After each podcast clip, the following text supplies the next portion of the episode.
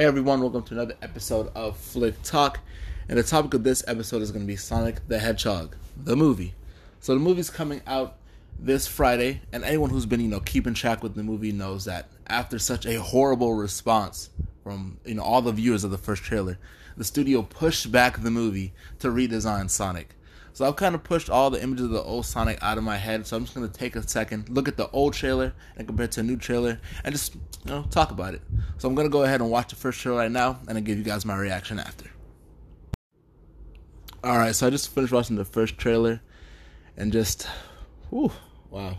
Um, I mean, I don't really have that much wrong about the trailer apart from the fact that Sonic looks so ugly this oh, just aggravates my soul, man. I mean, Sonic to me is such a beloved character. Like one of my earliest memories, probably like one of my first video games, just playing Sonic Adventure One on my Sega Dreamcast. Like I could arguably say probably my favorite color is blue because of Sonic, and they just made this man look so just uh, just to think that a studio spent all this money when you know the character's been around for what almost over 20 years now and this man looks nothing like any past art ever. You've had video games, TV shows, shoot, like they just made him look like a rat. Like he's the blue is off. The man has no gloves. He has like tiny hands. Weird look. His proportions are all off. Like his eyes, oh, the eyes, just ugh, nightmares. And then the teeth, the human teeth, just this disgusting, but I'm so glad that they actually listened to the backlash and they redesigned them. So I'm about to watch the new trailer and then, yep, I'll be right back. All right, so I just finished watching the second trailer and whew, I cannot convey the amount of relief I felt when I first saw that new trailer. Like they really, they really outdid themselves. So you know, I'm really, I really say I'm proud of the, the studio for going back in there and fixing Sonic. You know, you know, it is a video game movie, so obviously my expectations are already, you know, not through the roof. I'm not, you know, I'm not expecting an Oscar out here. But you know, actually looks like they actually put some effort into it, and I wouldn't actually mind, you know, spending some money to go see this film.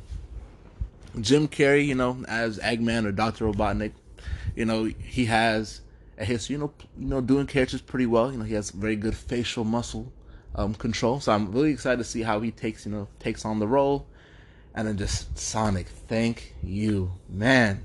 They actually made this man look like you know a video game trailer, a video game character, like that came into the real world. You know, he still has his you know key features, but it did add like some real uh, real world aesthetics, such as you know like the fur on his back, things like that. They gave him some gloves, gave him some shoes. You know, gave made his proportions look right. You know, he stopped looking like a lanky stick with with a with a rat raccoon face. So you know, I'm really, really excited to see this movie. But it makes me wonder. It's got me thinking. What if conspiracy theory time?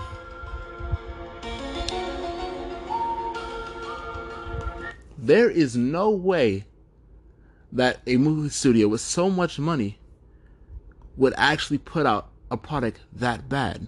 So I'm thinking they put out that first trailer just to gain hype for the new one. It was, let's say, a kind of distraction or a trick to get viewers to be hyped up for the real one. But that's just my thoughts. Anyway, thanks for turning, uh, tuning into this latest episode of Flick Talk. I'll see you guys next time. Thank you. Adios.